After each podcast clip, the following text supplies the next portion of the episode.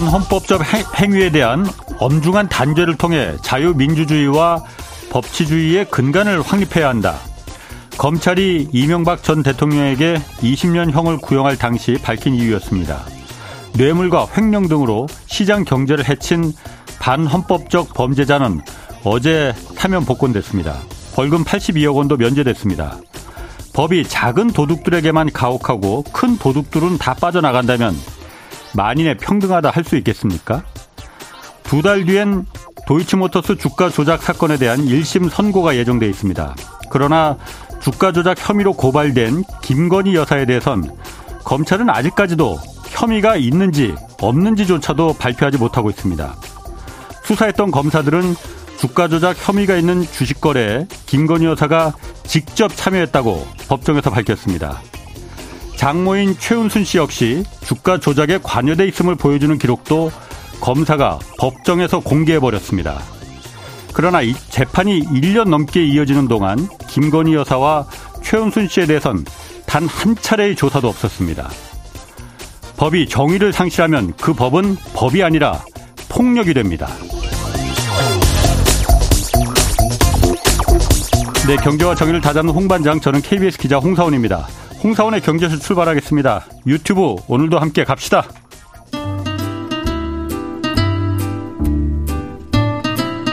대한민국 경제 오디션 내가 경제스타 K 특집 공개 방송. 그동안 여러분들이 보내주신 감동적인 경제 사연과 김영희, 안유화, 이종우, 최준철, 박대기 등 경제쇼 인기 연사들의 2023 경제 전망까지 12월 30일 금요일 오후 3시부터 2시간 동안 펼쳐지는 특집 공개 방송에 꼭 함께 해주세요. 이 프로그램은 당신의 투자의 길을 춤추게 하는 새로운 투자 플랫폼 탱고픽과 함께합니다. 네, 매년 연말이 되면 이 증시가 반등하는 산타랠리 올해는 실종됐습니다. 내년에 경기 침체 온다는데 이런 상황에서 주식 투자하는 게 맞는 건지 주식 시장에 희망은 있는 건지 좀 오늘 자세히 알아보겠습니다. 홍춘욱 프리즘 투자 자문 대표 나오셨습니다. 안녕하세요. 네, 안녕하세요. 어, 일단 우리나라 주식 시장도 올해 안 좋았습니다. 그런데 미국도 보면은 미국이 더 안 좋았던 것 같아요. 예. 얼마나 그 미국은 얼마나 안 좋았어요? 그리고 왜 안 좋았던 건가 이렇게? 예, 우리나라도 한 오늘까지 해서 한 27% 빠졌는데요. 예. 연초 대비해서 어, 미국 같은 경우는 나스닥 지수도 한 36% 빠졌고요. 예. 어, 그런데 이제 미국의 또 우량주가 모여있는 다우 지수 같은 경우는 어, 전날 오르면서 거기는 한 자릿수 하락세로 마감을 할 것 같은 분위기입니다. 나스닥이 그러니까 훨씬 안 좋았던 훨씬 거군요. 훨씬 거의 한 3배 이상 빠졌다고 볼 수 있겠죠. 음. 어, 이런 일들이 벌어지게 된 건 일단 올해 2022년이 예. 요리 없는 고유가의 시대였잖아요. 예. 예, 그렇게 되면서 에너지 주식들이 네. 굉장히 강세를 보였습니다. 예. 그래서 에너지 주식들의 중에서 뭐 대표적인 게 쉐브론이라든가 음. 앱스 모바일 같은 기업들인데 이런 예. 기업들이 또 배당도 많이 주는 회사들이다 예. 보니까 음. 이 최근에 금리가 상승하는 가운데 기술주들이 상대적으로 좀 미래의 이익을 땡겨서 그렇죠. 평가받잖아요. 그렇죠. 그러니까 뭐 어. 올해 이익은 별로 안 나지만 예. 내년 이익이 많이 나요. 예. 이제 이런 걸로 주가를 올려왔다라면 예. 근데 그 금리가 높아지면 높아질수록 미래 이익에 대해서는 아무래도 좀 의심하지. 의심하게 돼 있잖아요. 예. 그러니까 그런 것을 나스닥 지수가 좀 집중적으로 영향을 받은 반면 예. 어, 반대로 다우 지수에 속해 있는 애플이라든가 앱슨 모바일 같은 기업들, 존슨앤존슨 같은 기업들은 예. 현금 부자니까 음. 이자 올라가면 오히려 이자가 수입이 늘어나는 예. 그런 구조를 가지고 있다 보니까 어, 다우 지수를 비롯한 이른바 굴뚝주가 많이 편성되어 있는 기업들은 상대적으로 덜 빠지거나 오히려 플러스를 기록한 경우가 많고 예. 반대로 미래 성장에 대한 기대를 가지고서 지금 열심히 버닝하는 그러니까 저희들 네. 표현으로는 현금을 불태우고 있는 기업들은 내년에 정말 너네 괜찮냐? 예. 어, 현금이 어, 부족하지 않겠냐? 또 금리가 높아지는데 차입해서 과연 이익을 낼 수 있겠느냐? 이런 음. 세 가지 질문에 대해서 제대로 답을 하지 못했거나 또는 답이 좀 음, 의심쩍다라고 생각되는 기업들이 집중적인 하락의 타겟이 됐다고 볼 수 있죠. 그러면은 지금 말씀하신 그 기술 기업들이 네. 말씀하신 그 세 가지 의문 있잖아요. 그렇습니다. 저도 의문스럽거든요. 의심스럽거든요. 네, 맞습니다. 그, 그 답을 줄 수가 있습니까? 그 일단, 어, 채권 쪽에서는 좀 문제가 있다고 봐야죠. 네. 어, 얼마 전 이코노미스트 기사에 나왔는데, 어, 정크본드 그러니까 투기 등급이라고 하죠. 예. 네, 트리플 B 등급 밑에 있는 예. 더블 B 등급에 있는 기업들이 발행한 한 해 채권을 얼마를 발행했냐면 6천억 불 정도를 발행했다고 해요. 어. 그 지금으로부터 한 10년 전에는 1천억 불 정도 발행하던 물량들이 예. 지금 거의 6천억 불 이상, 7천억 불에 가까운 물량들이 음. 발행이 됐다라는 겁니다. 그러니까 이런 채권들을 샀던 사람들 입장에서는 아, 이 회사가 금방 좋아질 거라는 기대로 부도가 안날 음. 거다. 또이 회사 주가가 오르면 증자해서 빚을 갚을 거다. 예. 이런 기대로 이런 저금리로 채권들을 발행해 줬는데 예. 최근 들어서서 전 세계 금리도 올라가고 이 기업들의 파산 리스크들이 부각되었다 보니까 예. 최근 같은 경우에는 더블 B 등급 기업들의 채권 발행 금리가 6에서 8% 사이에서 형성되고 있거든요. 어. 이 정도 금리를 내고서 그러게. 사업을 해서 돈을 벌 수 있느냐? 있겠느냐? 아, 이거는 어. 이제 정말 그렇지. 힘들어진 거죠. 그러니까 이제 어 저금리로 차입해서 사업을 한다라는 건 이제 힘들어졌다. 예. 이렇게 돼버리니까 이제 남아있는 것은 그래도 투자자들 음. 중에서 지지자들이 많이 있어서 증자를 할 수 있는 예. 음, 그런 기업들은 어떻게 보면 살아남을 수 있고 그게 이제 대표적인 게 테슬라죠. 테슬라만 하더라도 2020년, 21년 사이에 제 기억에만 세 차례 증자를 했거든요. 예. 주가가 오를 때마다 앨런 머스크는 주식을 팔고 또 기업의 새로운 주식 아. 신주를 발행한 거죠. 예. 이 과정에서 엄청난 현금을 땡겨놨기 때문에 테슬라 같은 기업들은 망하진 않겠죠. 예. 이제 다만 이제 세 번째 질문이 남아 있는 거죠. 어, 앞으로 금리는 올라가고 경기 여건은 나빠지고 경쟁은 치열해질 텐데 당신은 괜찮습니까? 예. 요 질문에 대한 답을 못 하게 되니까 음. 그러니까 셋 다 다 못하면 이거는 이제 큰일 나는 거고요. 음. 그 중에서 하나 내지 두 개의 질문에 답을 못하는 기업들은 뭐 테슬라만 하더라도 지금 100불이 깨질 지경이지 않습니까? 예. 그러니까 테슬라처럼 현금 부자인 기업도 100불이 지금 깨질 지경인데 안 그런 기업들은 어, 더 처참한 그런 하락세를 보이게 되고 이 기업들 중에서 뭐 대표적인 게 줌 같은 아, 그렇죠. 아, 예, 그렇, 우리가 얼마 전까지만 하더라도 예. 2020년 언택트 사회 또는 비대면 사회의 주도주라고 불렸던 그렇죠. 기업들. 예. 네, 그런 기업들의 주가를 한번 쳐보시면 아, 세상에 주가가 이렇게 빠질 수도 그렇지. 있는 건가 싶을 정도로 빠지거든요.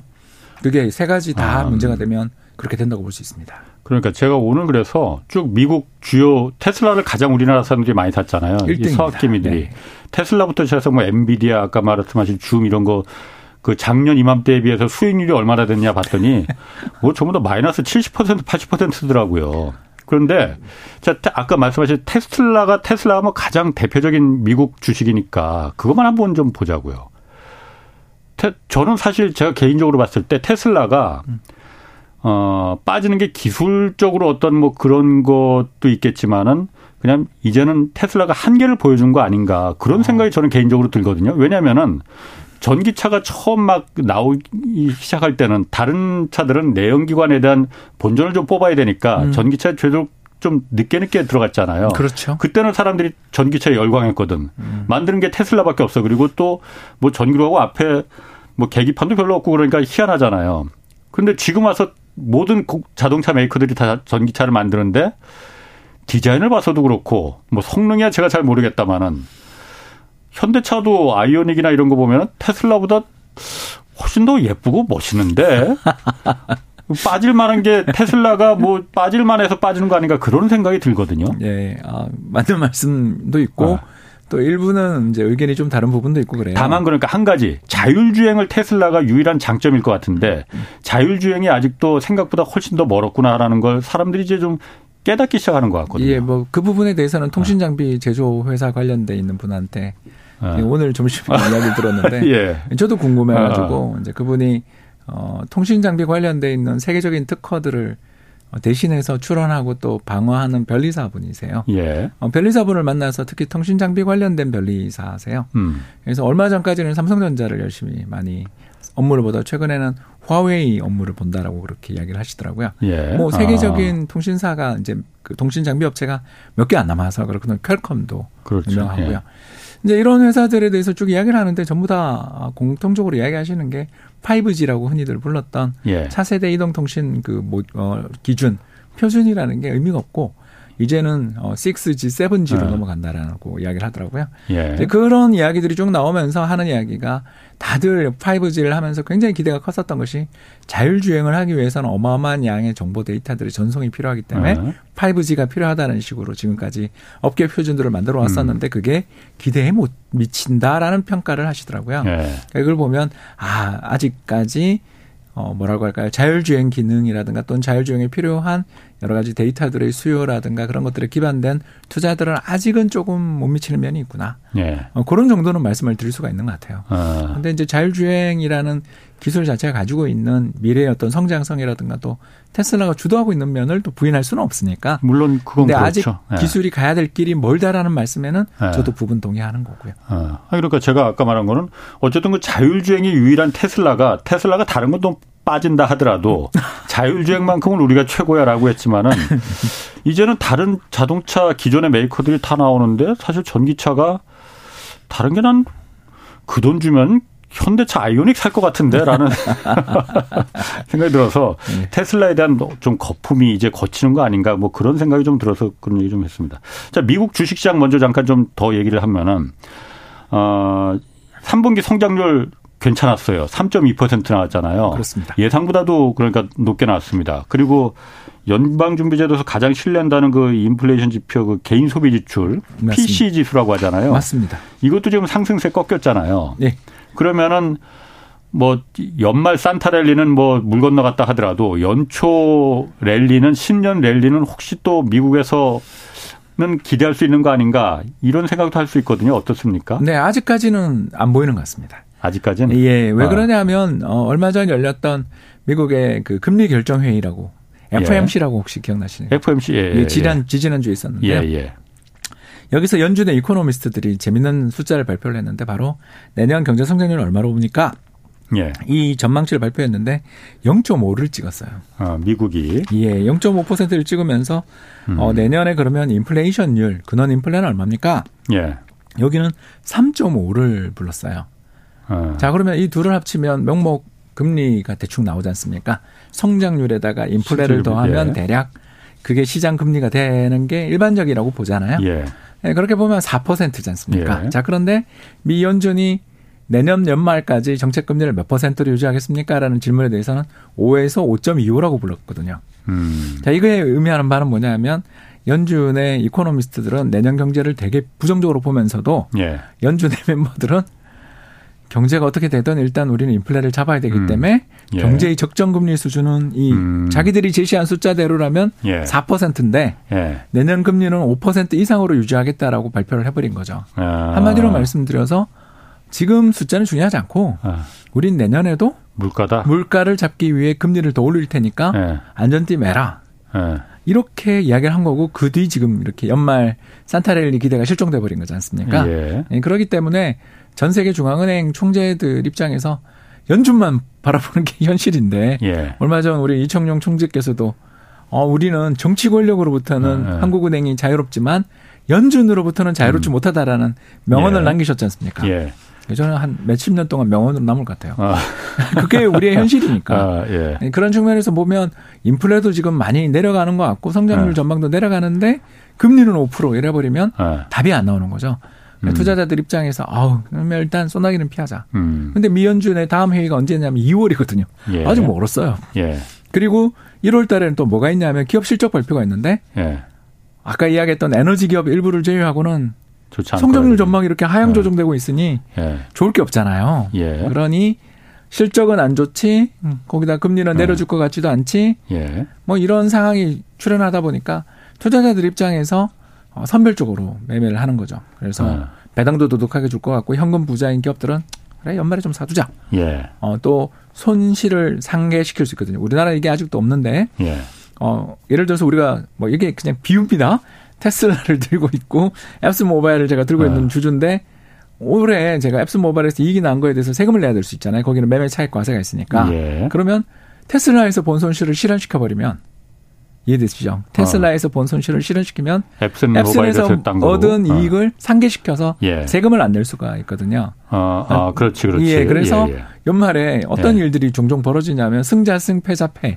그러니까 아. 많이 빠진 기업들일수록 오히려 매도가 나와서 예. 손익을 실현시켜 버리고 예. 자라간 기업들은 또 안 팔고. 그러니까 이런 식의 일들이 벌어지는 게 종종 빚어지는데 이번에는 좀 전형적으로 다우를 사고 나스닥을 음. 파는 그런 거래들이 이루어지는데 안타깝게도 시장 전체에서 나스닥이 차지하는 비중, 테크 기업이 차지하는 비중이 굉장히 커졌잖아요. 예. 가장 대표적인 게 팡, 페이스북부터 시작해서 이에 구글까지 예, 예. 이어지는 이 여섯 개 기업이 전체 시가총액에서 차지하는 비중이 한때 네. 35%까지 갔었거든요. 이 단 여섯 종목이. 네. 그게 이제 지금 쭈그러들고 있는 중이니까 예. 시장에 미치는 충격이 어, 다우지수에 있는 종목들은 괜찮은데 왜 시장 지수는 전체적으로 빠지니?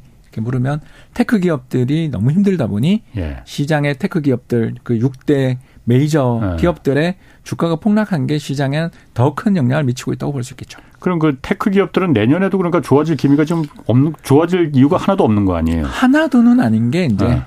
어, 희망을 이제 애써 찾아야 어. 되는 게 오늘의 우리 방송의 어. 주제 아니겠습니까? 어, 한번 애써 한번 찾아봐 주세요. 이제 가장 예. 그 좋은 가장 대표적인 좋은 지표가 바로 뭐냐 하면 물가인데 예. 아까 잠깐 이제 우리 훑고 지나갔죠. 예. 그래서 개인 소비 지출 물가라는 게 어. 미국 중앙은행장님이 이제 제일 열심히 보는 물가라고 해요. 예. 근데 이게 지난 한 세 달 동안을 제가 숫자를 읽어드리면 음. 0.3, 0.4, 0.1. 어 그러니까 어. 합쳐가지고 0.3, 0.4, 0.1이니까 세 달 합쳐서 0.8% 정도인 거잖아요. 예. 그렇지 않습니까? 예. 그리고 더 나가서 에너지라든가 뭐 이런 제품들을 제외한 이른바 이제 근원 물가라는 걸 예. 조사를 해보면 이게 0.5, 0.3, 0.2. 그러니까 점점 음. 점점 뭔가 안정되는 징후들이 보이고 있죠. 음. 그래서 얼마 전까지만 해도 0.5가 오르던 게 0.3, 0.1로 뚝뚝 떨어지는 게 보이는 거죠. 그건 그러니까 물가 상승률이 아니 아니 물가 상승률인데 아, 아. 어, 측정하는 방법이 소비자 예. 물가라는 것은 예. 어, 도시에 살고 있는 근로자 가계의 소득에 대해서 조사를 하는 거라서 예. 이게 소비자 물가가 제일 일반적인데 미국 같은 경우는 음. 이 소비자 물가에 대해서 이제 연방준비제도 이 사회에서 별로 좋게 안 평가하는 거죠. 이 물가 지수는 문제가 있어라고 생각을 음. 하는 거죠. 예. 왜 그러냐 하면 음. 전체 100이라고 할 때 소비자 물가 중에서 부동산에 관련돼 있는 게 거의 40을 차지하는 거예요. 그래, 집 월세. 월세랑 예. 또 음. 어, 내가 월세를 내지는 않더라도 예. 집을 보유한 데 따르는 비용, 비용 그렇죠. 예. 이런 거를 감안해서 그게 전체 지수에서 한 40%를 차지해버리니까 음. 사실 미국 소비자 물가는 집값 따라 출렁거리는 게 돼버리니까 그렇지. 그게 네. 너무 과하다. 예. 그래서 예. 그 집주인들의 그런 물가 어. 이런 거는 좀 그렇군요. 약간 현실이랑 안 맞으니까 어. 요걸 따로 지표를 만들어 보자라는 게 개인 소비 지출 디플레이트. 예. 근데 이게 이제 안정돼 있다. 안정돼 있고 상대적으로 어. 좀 현실을 잘 반영하는 거 아니냐라고 어. 평가하는데 요게 아까 방금 말씀드린 것처럼 세 달을 데이터를 봤더니 어. 0.5, 0.3, 0.1로 뚝뚝뚝뚝 어. 떨어지는 모습이 나오니까 어. 요게 이제 12월 달 데이터는 1월에 나오고 그러면 지금 분위기는 12월이 완전히 지금 분위기가 싸늘하니까. 예. 어디 뭐 감히 가격을 못 올렸을 것 같잖아요. 예. 그렇지 않습니까? 개인 소비자들이 많이 사는 물건 꾸러미에 예. 제품 가격이 팍팍 인상된 건 봄, 여름의 일이었고 예. 연말 오면서 지금 완전히 경기가 시들해지고 붐, 그 뭐랄까요 연말 연시 음. 분위기가 전혀 나지 않으니 예. 가격을 못 올렸을 거라고 우리는 네. 예상을 해볼 수가 있잖아요. 네. 그렇게 되면 내년 1, 월이나 2월 아. 정도에 올해 연말 연시에 물가가 나올 때 어, 그 물가 예를 들어서 제로가 나온다든가 어. 전월 대비 마이너스가 나올 가능성들이 음. 제가 봤을 때 꽤 있거든요. 그럼 그게 애써 찾으신 장기 희망 하나고 또 그렇죠. 희망이? 또 하나가 네. 이제 우리나라 이야기를 조금 하자면 네. 미국 기업들은 사실 지금 이중고에 시달리고 있는 게 첫 번째 아까 이야기했던 금리 세게 올리면서 어. 경기 나빠진 게 첫 번째지만 달러도 강세였잖아요. 그러니까 우리나라 아니요 미국, 미국 기업들 어, 미국, 미국 기업들은 네, 달러가 네. 엄청나게 강세였지 않습니까? 네. 그래서 지난 1990년대 이후에 달러 가치가 제일 높았다. 예. 그러면 해외에서 매출이 정말 힘들었을 거 아니에요. 음, 수출 기업들이 수출 기업들 예, 예. 뭐 그런 기업들 이 실적이 안 좋았을 텐데 반대로 한국은 수출 기업들이 전체 우리나라 기업이 이게 음. 한 70%가 수출 기업들이 죄다 차지하는데 음. 우리 올해 환율이 대략 평균으로 찾아보더라도 한 1,300원 은 넘었고. 어, 1,500원까지 간 적 있었을 테니까요. 근데 예. 잠깐. 예. 레고랜드 사태 때. 예. 아, 그때는 정말 무서웠죠. 예. 1,450원을 볼 줄은 몰랐습니다. 예. 근데 그거보다는 이제 환율이 평균이니까 예. 한 3, 300원 정도다라고 생각을 하면 아, 이 정도 환율에서 이익을 못 내면 사실 수출 기업 입장에서 부끄러운 거죠. 예, 문 닫아야죠. 뭐, 문 어. 닫은 것까지는 모르겠는데 아, 왜냐하면 예. 적자 날 기업이 좀 보이긴 하거든요. 예. 그래서 반도체 회사들이 사실 적자 가능성이 좀 있어요. 음. 음. 왜냐하면 환율 오른 건 한 200원 올랐지만 제품 가격은 50% 빠졌으니까 그러면 음. 적자가 날 수도 있는 거지 않습니까? 예, 예. 그런 건 있지만 예.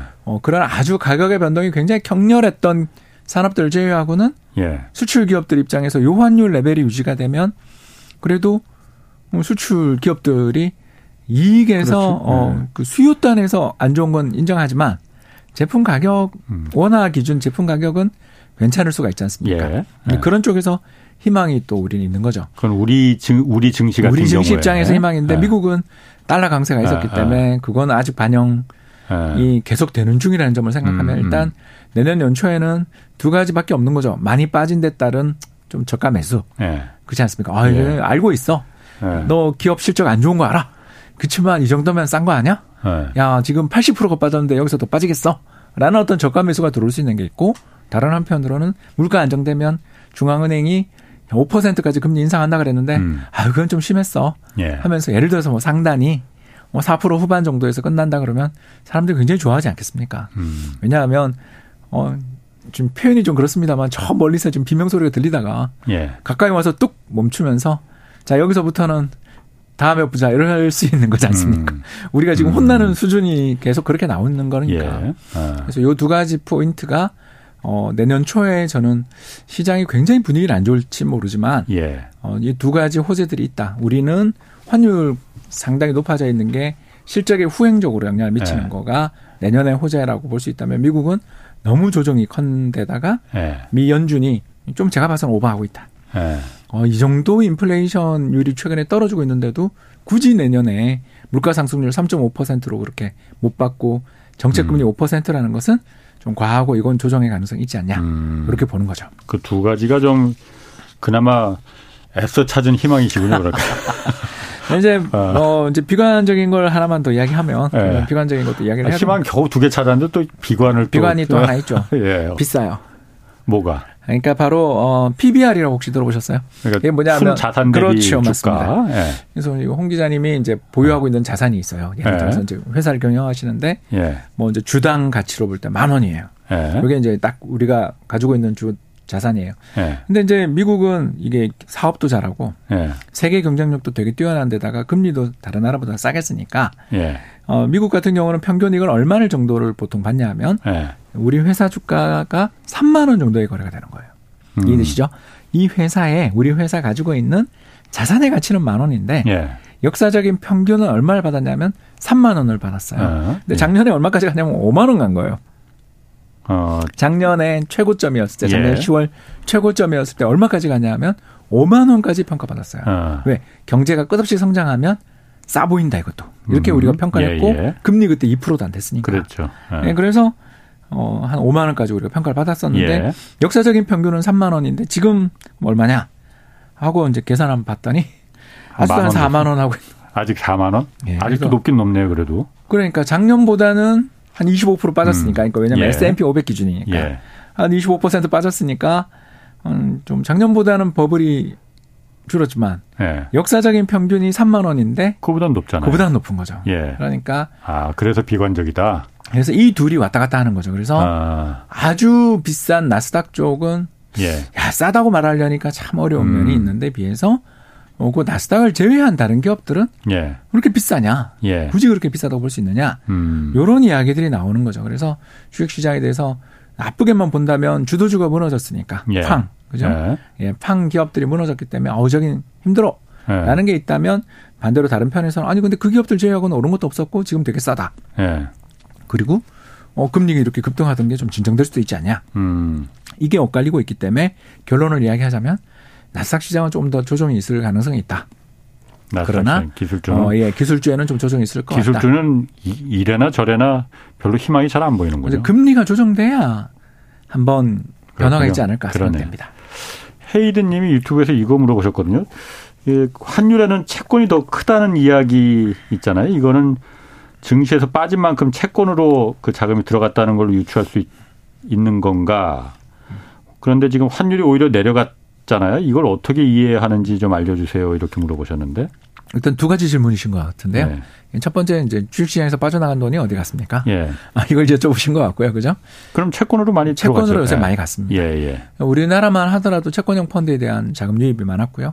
미국도 예. 최근 들어서서 보면 여전히 주식형 펀드에서는 자금이 계속 빠지는데 예. 채권형 쪽으로는 좀 돌아가고 있어서 예. 얼마 전 뭐 미국 국고금리 기준으로 해서 한 4.4, 4.3이 있었던 게 지금 3.8 정도까지 떨어져 있는 상태이고 이 금리가 떨어진 건 아무래도 돈의 힘으로 음. 주식 시장은 내년에도 힘들다 판단하신 분들이 돈을 빼서 또는 일부 새로 생긴 돈들을 채권을 사면서 이런 일이 벌어졌다고 네. 볼수 있겠고 이제 두 번에 두 번째는 세계 경제 이렇게 다 어려운데도 불구하고 달러가 그동안 강세였다가 최근에 환율이 좀 떨어지게 됐지 않습니까? 예. 환율이 떨어지게 됐던 가장 큰 이유는 우리 뭐다 아시는 것처럼 어, 영국에서 트러스 총리 물러나면서부터 음. 이제 어, 미국의 긴축 흐름에 아무도 반기를 못 뜨게 되면서 예. 그러니까 미국만 금리 올리고 딴 나라 다 금리 못 올리고 있던 상황에서 예. 돈들이 전부 다 미국에 쏠렸다면 예. 이제 영국이 항복하면서 영국도 금리를 많이 올렸고 이번에 또 일본까지 올렸지 않습니까? 그러니까. 그렇죠. 예. 그래서 일본이 이번에 어, 장기 금리에 대한 정책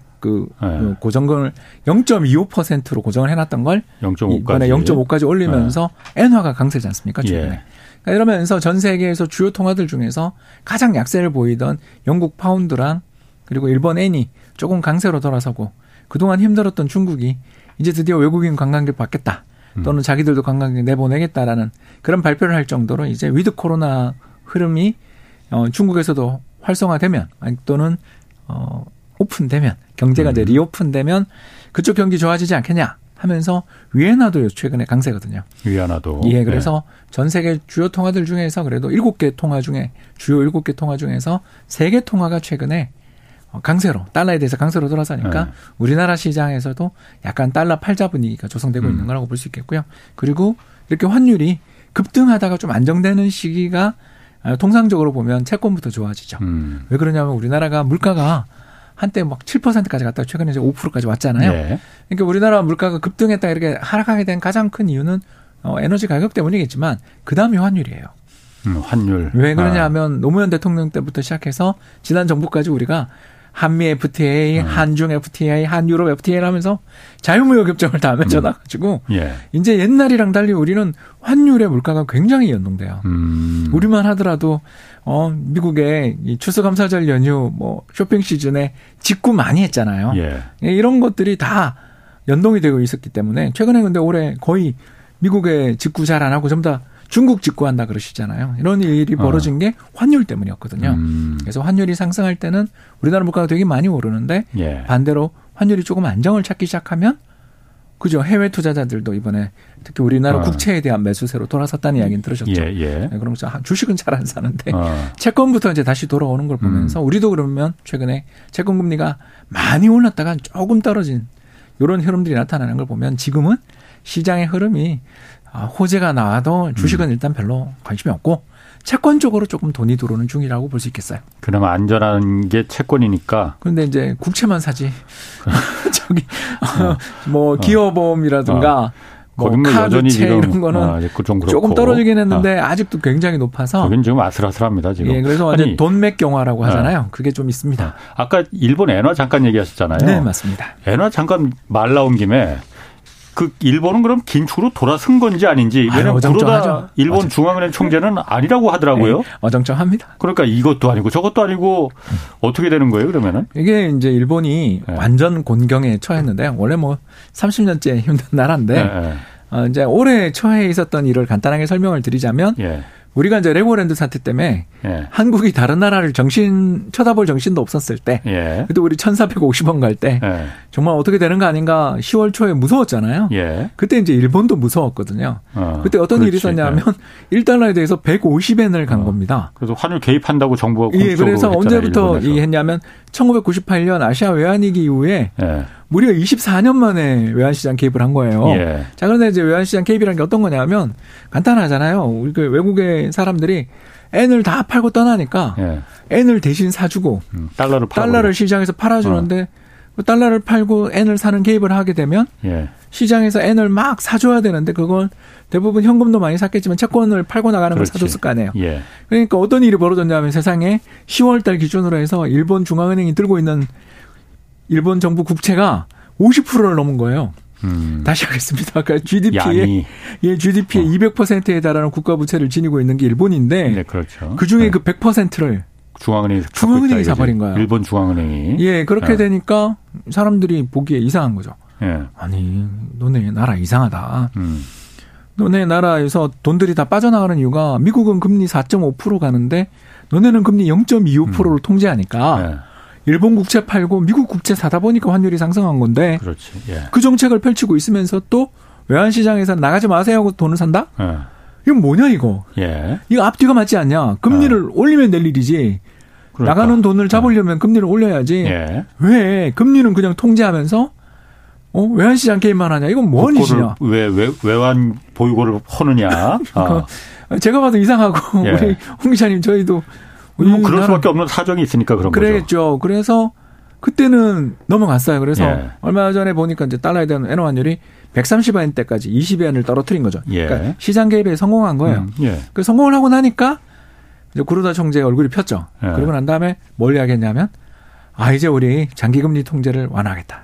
예. 그 이걸 하는 순서를 보면 자기들도 알았던 거죠. 10월 달에 금리를 인상했어야 되는데 음. 거기서 금리를 인상했다가는 뚝이 터질 수 있으니까. 음. 왜? 일본 정부 굴복했다. 예. 에야 여기 더 공격하자. 이렇게 상대가 투기 세력들이 완전히 아. 호구 하나 잡았다라는 예. 식으로 일본을 어떻게 보면 좀 공매도 하는 예. 셀 저펜을 할까 무서워서 그때는 일단 뚝을 맞고 뚝을 맞고 난 다음 지나고 보니까 사실 너네 공격한 게 일리가 있었어. 너네 말이 맞으니까 우리 음. 들어줄게. 이런 약간의 양면 정책을 쓴 거라고 볼 수 있죠. 급한 불은 끈 다음에 사실 우리가 화재 예방도 잘못했고 예. 또 불이 날 수 있는 여건인 건 인정해. 그러니 우리 수리하겠어. 라는 정도로 타협한 게 이번 정책이라고 볼 수 있는 거죠. 근데 이번에 아, 재밌는 게 예. 기준금리는 인상을 안 했어요. 그러니까 마이너스 0.1%예요. 어, 왜 10년물 그 장기 국채금리만 그 네, 0.25% 인상했어요. 네. 그건 크게 인상했죠. 그러니까 왜 기준금리를 건드리지? 왜 굳이 그렇게 뭐 이 부분에 대해서는 그 여러 가지 해석이 있던데 가장 쉬운 해석은 네. 지난 4년간 예. 전 세계가 지금 인플레가 난리 났잖아요. 예. 지난 4년간 일본 물가가 3% 올랐어요. 그렇. 아, 지난 4년간? 4년 누적. 4년 누적해서 1년이 아니고 예. 그러니까 굉장히 디플레였잖아요. 디플레도 그러니까. 디플레 정도가 아니라 예. 너무 경제가 안 좋은 상황인데 예. 이번에 잠깐 국제 유가 오르고 환율 상승한 것 때문에 물가 올랐다고 여기서 정책 금리를 인상하면 음. 또 경기 나빠지면 어떡할 거냐. 음. 그렇죠. 이게 예. 일본이 예. 실제로 지금으로부터 22년 전 아. 바로 2000년 8월. 와, 정말 옛날 이야기인데요. 2000년 예. 8월에 정보통신 거품이 붕괴되고 있던 그때 아. 일본 중앙은행이 이 세상 돌아가는 걸 모르고 금리를 인상했어요. 예. 그러고 아시는 것처럼 그 뒤 9.11 테러까지 터지면서 예. 일본 경제가 다시 침몰했거든요. 음. 그래서 과거에 일본 중앙은행이 도대체 너네는 세상이 돌아가는 게 어떻게 돌아가는지도 모르고 어떤 그런 정책을 쓸 수 있냐고 하도 음. 공격을 받았던 곳이에요. 그러니 아베노믹스를 하는 거죠. 예. 자기들도 어. 실수, 과거 어. 실수에 대한 트라우마가 있어서 예. 심리적인 낙인이 찍힌 거죠. 예. 이제 그걸 풀기 위해서 저금리 정책을 썼던 걸 생각하니까 어, 이번 정책이라는 것은 결국 어, 일종의 타협이죠. 어. 우여곡절이 있는 거고 그렇습니다. 그래서 제 생각에는 어, 정책 금리 인상은 어. 쉽지 않다. 왜냐하면 4년간 누적 물가 3% 올랐는데 이거 잠깐 올랐다고 정책 금리를 인상하는 건 도저히 못할 일이다. 다시 그러니까 꼭 그 다시 물가가 너무 안 오르는 거로 다시 돌아갈 수 있으니까. 어. 아니 그런데 재밌습니다. 저희 아까 그홍그 그홍 박사님 말씀하시기를 일본이 그 10월에 그러니까 외환 보유고를 털어서 막 달러당 150엔까지 막 치솟으니까 너무 엔저가 가더라도 엔 가치가 너무 폭락하니까 야 미국 이럴 수 있어 우리한테 좀 좀 달러 좀 어떻게 좀 해줘 했는데 말을 안 들으니 그냥 외환보유고를 털어버렸단 말이에요. 달러를 그냥 미국 국채를 무한정 풀어서 네, 사, 팔아버리고 네, 엔화를 사들였단 말이에요. 그래서 성공했어요. 성공했습니다. 근데 그렇게 한 게 원래는 그냥 기준금리를 좀 다른 나라 올리듯이 일본도 올리면 됐는데 음. 외환 보유고를 굳이 털어버린 이유는 음. 어, 국제 투기 세력들한테 침 흘리고 있는 투기 세력들한테 잘못한 먹잇감이 될 수 있다 일본이 그 위험 때문에 그렇게 타협을 했다는 거예요 그러면은 그렇죠 또 혼을 내줬죠 사실은 그냥 아. 150엔에서도 예. 엔을 팔고 있던 세력들 입장에서는 지금 두 달 만에 예. 불과 두 달밖에 안 됐는데 지금 130엔이잖아요. 예. 그러니까 거의 한 15% 손실이 발생한 거잖아요. 아. 그 국제 투기 세력들 입장에서는 예. 또그 사람들이 자기 돈만 가고 투기를 한 게 아니라 보나마나 돈을 빌려서 했을 거 아닙니까? 그렇지. 예, 그렇죠. 예. 그러니까 이 양쪽에서 어마어마한 손실이 발생했을 거예요. 아니 그럼 일본 같은 일본 같은 해외 순채권국이고 자산이 그렇게 많은 나라도 네, 2조 달러 정도 됩니다. 그러니까 외환 보유고 달러를 가장 많이 갖고 있는 나라 중에 지금은 가장 많이 갖고 있는 나라잖아요. 그렇죠. 중국이 이제 2등으로 내려갔습니다. 그렇죠. 그런데 그런 나라도 국제 투기 세력들의 그 이른바 그 공매도 대상이 되, 가능해요, 그게? 이번에 된 거죠. 그러니까 왜 이런 어. 일이 벌어졌냐 하면 영국이 영국하고는 뭐 일본하고는 좀 다를 것 같은데 입장이. 예, 그렇지만 이제 G7이니까. 예. 그래서 영국이라는 G7 통화가 예. 어 이번에 그 트러스 총리 그렇지. 감세 정책 예. 이후에 어, 정말 죄송합니다. 1990년 네. 이후에 최저 환율까지 갔잖아요. 예. 그걸 보고 다음 사냥 천원 어디냐 예. 하면서 N으로 갔다라고도 볼 수 있는 거죠. 음. 그래서 전 세계 금융시장에서 사실 미국 달러 하나 제외하고는 마음 편한 통화는 없죠. 물론 그, 그렇긴 하지만은 그러니까 음. 그게 기축 통화인 거고요. 그래서 그렇죠. 다른 나라는 아. 저희들이 이제 준비 통화라고 그러죠. 절대 기축 통화라는 소리는 그렇죠. 안 하는 그렇죠. 게 음. 비교가 안 되는 압도적인 그 예. 신뢰의 차이가 있는 거고 예. 또 음. 시장에 개입하는 수단도 예. 압도적으로 차이가 있는 거죠. 그런데 아무튼 음. 이번에 일본 중앙은행은 어 솔직히 말해서 공중 3회전 같은 묘기를 한 거죠. 어떻게든 막아내고 공중 3회전. 그 공중 3회전에서 착지를 지금 잘 한 겁니까? 이번에는 했다고 봐야죠. 왜냐하면 음. 어 그때 환율의 급등 150엔 넘어서 200엔까지 간다 막 그런 루머가 돌 정도로 예. 어, 일본 엔에 대한 공매도가 너무너무 심했었는데 공격이 예. 심했었는데 그걸 막아내는 한편 음. 또 이번 물가는 오르긴 올랐으니까 근데 정책 금리는 못 건드리고 음. 시장 금리를 올렸거든요. 그리고 예. 또그 시장 금리를 올렸는데 또 재밌는 게 그럼 우리는 전부 다 0.5% 갔을 것 같잖아요.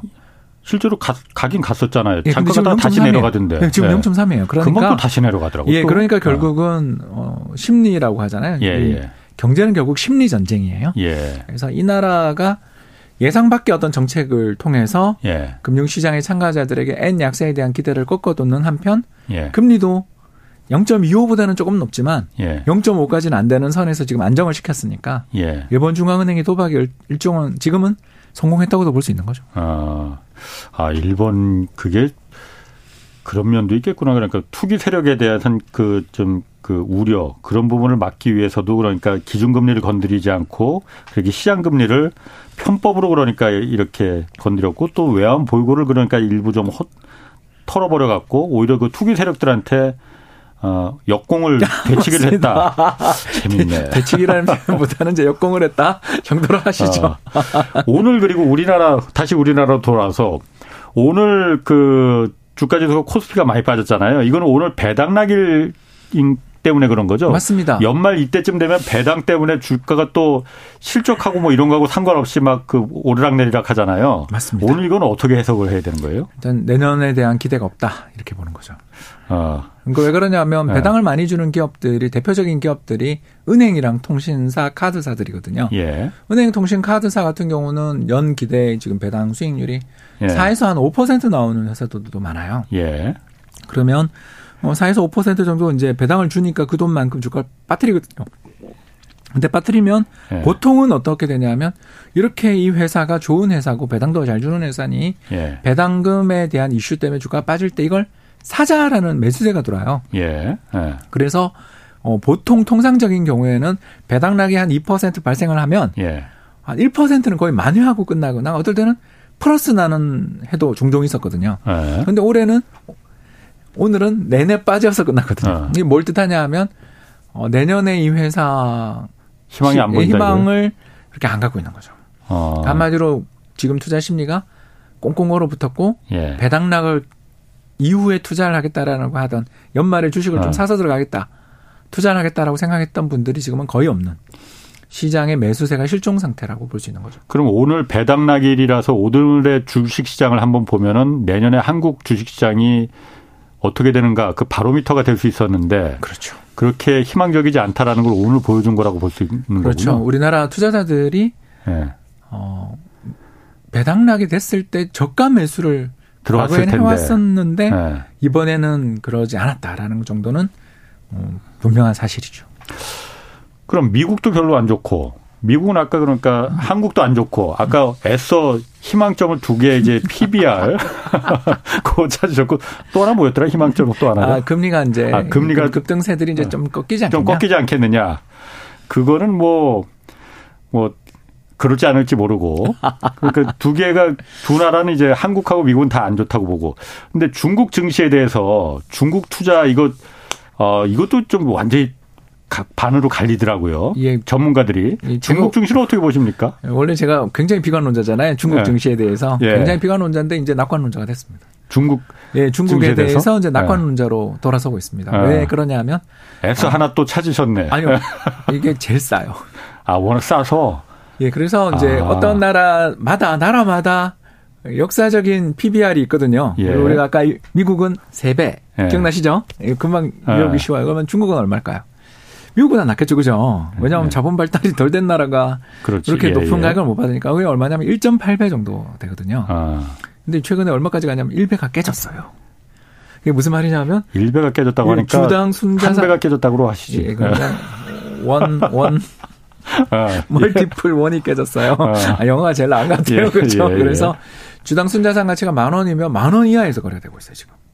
어, 어 굉장히 어, 그, 싼 거죠. 그러니까, 다른 걸 다 떠나서 워낙 싸니까 그렇죠. 그러니까 괜찮다. 역사적인 평균에 비해서 한 40% 저, 지금 저평가돼 있어요. 예. 미국은 아직도 고평가라고 한 25% 고평가라고 제가 말씀드렸잖아요. 예. 그런데 비해서 어, 중국은 역사적인 평균 레벨에 비해서 한 40% 저평가된 거죠. 중국은 왜 그렇게 다른 나라에 비해서 유독 저평가돼 있습니까? 그 자본시장이 역사가 짧다고는 하지만은 아, 그래도 92년부터니까 그러니까 30년 됐어요. 어. 그 30년 평균이 1.8배인데 네. 네. 지금이 0.9, 0. 뭐1.0 정도의 레벨에 머무르고 있어요. 네. 그러니까 이건 두 가지잖아요. 우린 뭐 다 아는 것처럼 코로나 제로 코로나 하다가 안, 네. 안 됐죠. 네. 지금 뭐 추정치에 따르면 약 한 2억 명 정도가 지금 감염된 걸로 보인다라고 그러잖아요. 예. 음, 그건 뭐 블룸버그 뉴스에서 그렇게 추산을 했으니까 네. 뭐 완전히 말이 안 되는 양은 아니겠지만 아무튼 감기약이나 뭐 이런 걸 완전히 동나서 약국 가도 약이 없다라는 네. 말이 들릴 정도로 다들 지금 감염되고 있는 중이니까 예. 그 때문에 경기가 일단 안 좋아진 게 첫 번째고 두 번째는 마윈 회장님이 지금 일본 가 계시는 게 큰 거죠.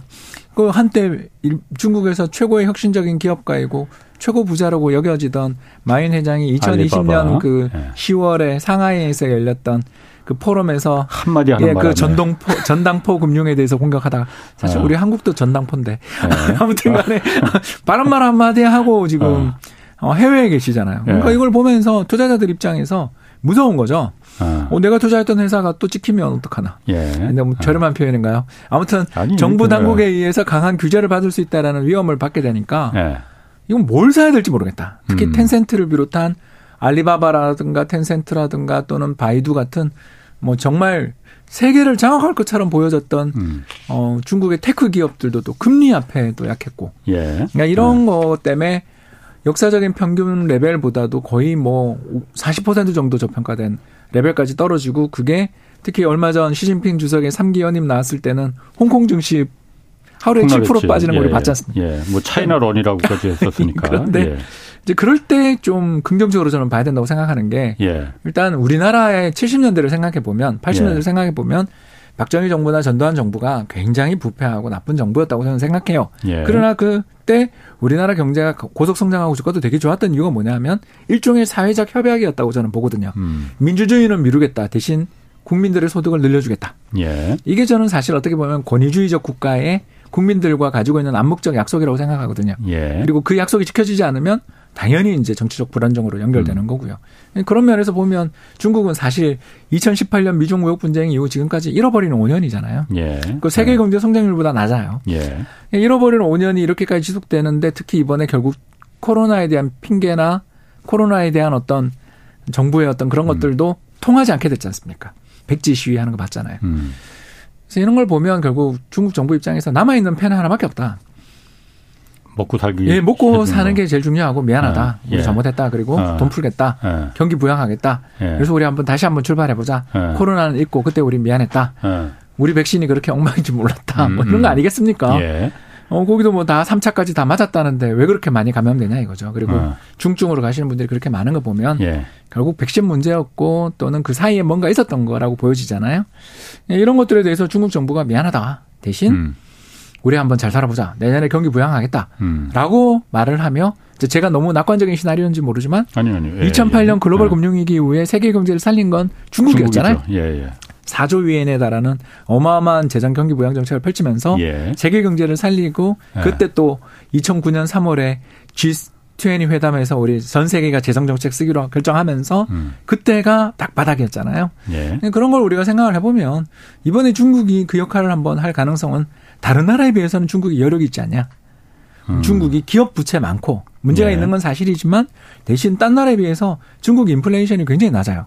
그렇죠. 2%거든요. 그렇죠. 그렇기 네. 때문에 딴 나라가 미국이 금리만 공격적으로 인상하는 것만 스탑되면 예. 미국 눈치만 조금 덜 보는 환경이 되면 중국이 제일 공격적으로 금리를 음. 인하하고 재정을 풀 수 있는 나라 아니냐. 음. 이런 거에 대한 기대들이 솔솔 나오는 거죠. 그래서 그것 때문에 그러니까 지금 단기적으로 중국의 주식에 대해서는 워낙 싸니까 아, 그냥 뭐 장기는 어. 모르겠고요. 그는 어. 왜냐하면 시 주석이 다시 마윈 회장님 어. 같은 사람을 또 하나 하면 어. 분위기 바뀔 테니까 그걸 제가 네. 그건 미래는 알 수 없잖아요. 네. 다만 자본 시장에서 제일 좋은 호재는 뭐냐면 싸다. 음. 그리고 악재가 싸다. 더 나올 악재가 있냐. 이런 정도 이야기를 해볼 수 있지 않나요? 더 나올 악재는 코로나 지금 그 방역 방역 정책 이제 제로 코로나 정책 거의 풀기 시작했잖아요. 네. 뭐 누구는 지금 화장장이 없어서 지금 줄 서서 기다리고 있다는 정도인데 이게 만약 코로나 때 다시 그냥 확 왜냐하면 중국은 그동안 집에 꽁꽁 못 나오게 아예 해버렸으니까 맞아요. 면역이 지금 우리나라 다른 나라들은 상당 부분 돼 있는 상태잖아요. 그러니까. 근데 중국은 그게 아니니까 만약 이게 하루에 뭐 200만 명까지 지금 뭐 누구는 사망자가 나올 수 있다고 하는데 그렇게 되버리면 중국 정부가 견딜 수 버틸 수가 있겠느냐. 암만 말씀하신 대로 먹고 사는 게 최고다. 그렇게 해주겠다. 다 풀자 이렇게 하더라도 그럼 다시 또 꽁꽁 묶어버리는 거 아닌가. 그거는 변수가 될 수 있지 않을까요? 이게 분명히 맞는데 근데 그 방금 이야기하신 통계는 좀 잘못된 통계라고 저는 생각하는 게 네. 한 해 중국의 사망자 수가 2천만 명이거든요. 네. 아니 아니 한 해가 아니고 네. 그러니까 전체 코로나 사망자 그거는 수가 근데 아. 딴 나라도 다 그랬어요. 아. 대표적인 나라가 러시아인데요. 러시아 예. 같은 경우는 한 해 평균 사망하는 예. 사람들이 예. 그 나라가 이제 인구가 1억이 예. 넘으니까 지금 이야기하는 건데 100만 명이었다고 하면 한 해 비정상 그러니까 코로나로 인해 사망한 걸로 보이는 분들이 예. 50만 명 이상 나왔대요. 그렇군요. 예, 어. 그런 거는 뭐 어쩔 수 없는 부분이 예. 아닌가. 알겠습니다. 우리나라 아까 그저 음. 주식 우리나라가 중요하니까 뭐 시간도 거의 다 됐는데 그렇게 뭐 그 희망이 보이지 않는다고 했는데 얼마 전에 이번에 그러니까 그 금융투자소득세 이거 2년간 완화했잖아요. 야 유예했잖아요. 뭐 저는 사실 개인적으로 이거 왜 유예하는지 나 원칙대로 가야 되는 거 아닌가라는 게 그냥 제 개똥 철학이긴 하지만은 어쨌든 이게 주식시장에는 뭐 많은 사람들이 주식 투자하는 분들이 이걸 원했다고 하니까 이게 호재로 작용할 가능성은 없습니까? 아, 근데 오히려 지금 악재 로 나오고 있는 게 왜냐하면 어. 그 이슈가 예. 세금을 걷느냐도 있었지만 대주주 규정이었던 거. 예. 그러니까 이제 10억, 10억 원. 예. 예. 근데 이제 이게 지금 코스닥 시장이 더 많이 빠지는 거 느끼시죠? 최근에 그렇지. 거래소 예. 시장도 많이 빠졌지만 예, 예. 코스닥 지수 700포인트 깨졌잖아요. 예. 왜 그러냐면 코스닥 시장에 있는 어떤 대주주 요건에 예. 해당 왜냐하면 개미 투자자가 코스닥에 많으니까. 예. 그분들 입장에서는 어 그런 관련돼 있는 세금을 예. 내느니 세금 절세용 매도를 해서 그 가격을 떨어뜨려 놓고 다시 매매를 하면 편하잖아요. 예. 예. 이런 절세용 매물이 사실 이번 주에 좀 많이 나왔어요. 어, 그것도 그러니까 가족 간 10억 원이 아니고 개인별로 이제 10억 원으로 바뀌었잖아요. 그것도. 바꿨는데도 네. 기대에는 못 미쳤다라는 것 같습니다. 그래요? 아, 음. 개인이 10억 원 이상 있는 그 투자하는 사람들에 대해서도 과세를 안 한다고 어, 왜 그러냐 하면 네. 그건 제가 오늘 이야기를 할 수 있어서 네. 다행인데요. 뭐 시간 거의 다 됐는데 지금. 어, 그래요? 10초만. 예, 10초.